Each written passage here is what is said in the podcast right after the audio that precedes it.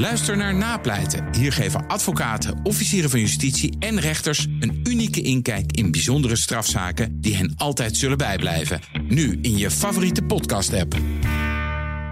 In de eindexamenklas van mijn jongste dochter is een veelgehoord studieadvies van de andere vaders: ga maar fiscaal recht doen, want dan vind je gegarandeerd werk. En ze hebben gelijk helaas, want onze kinderen groeien op in een paradijs voor fiscalisten, dankzij het idiote belastingstelsel. Vooral het systeem voor de omzetbelasting, BTW, is krankzinnig en moet nodig worden herzien als we de fiscalisering van de samenleving een halt willen toeroepen. Sinds vorige week subsidieert de overheid ook de verkoop van tandpasta en zonnebrandcrème. Dankzij het besluit van de Hoge Raad dat beide producten voortaan onder het lage btw-tarief vallen.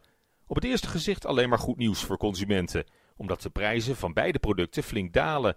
Maar het is natuurlijk bespottelijk dat ons hoogste rechtscollege eraan te pas moet komen om te bepalen wat levensmiddelen in de winkel mogen kosten. Het is het toppunt van juridisering van de economie.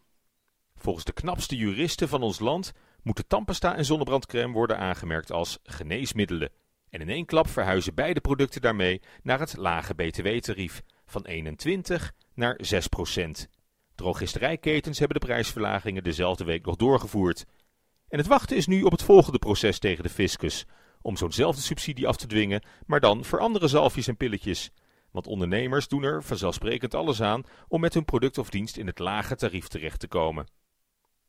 Den Haag maakt intussen handig gebruik van de btw-differentiatie om zwakke beroepsgroepen en sectoren waar mogelijk te ondersteunen of voor te trekken. De kappers, schoenmakers en rijwielherstellers die klampen zich krampachtig vast aan het lage tarief voor hun diensten. Al is het soms moeilijk te begrijpen waar de grens wordt getrokken. Zo valt het plakken van een fietsband wel onder het lage tarief, terwijl over de reparatie van een bromfietsband wel de volle 21% moet worden afgedragen. Helemaal absurd wordt het pas in de agrarische industrie.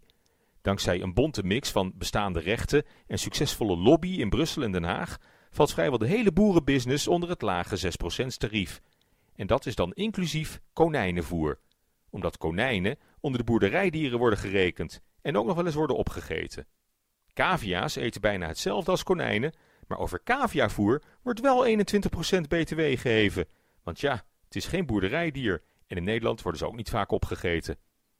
En dat zijn zomaar een paar voorbeelden. Via belastingdienst.nl vind je de hele lijst met btw-tarieven voor zeer uiteenlopende diensten en producten. Het is volstrekt bezopen. Prettige maandag!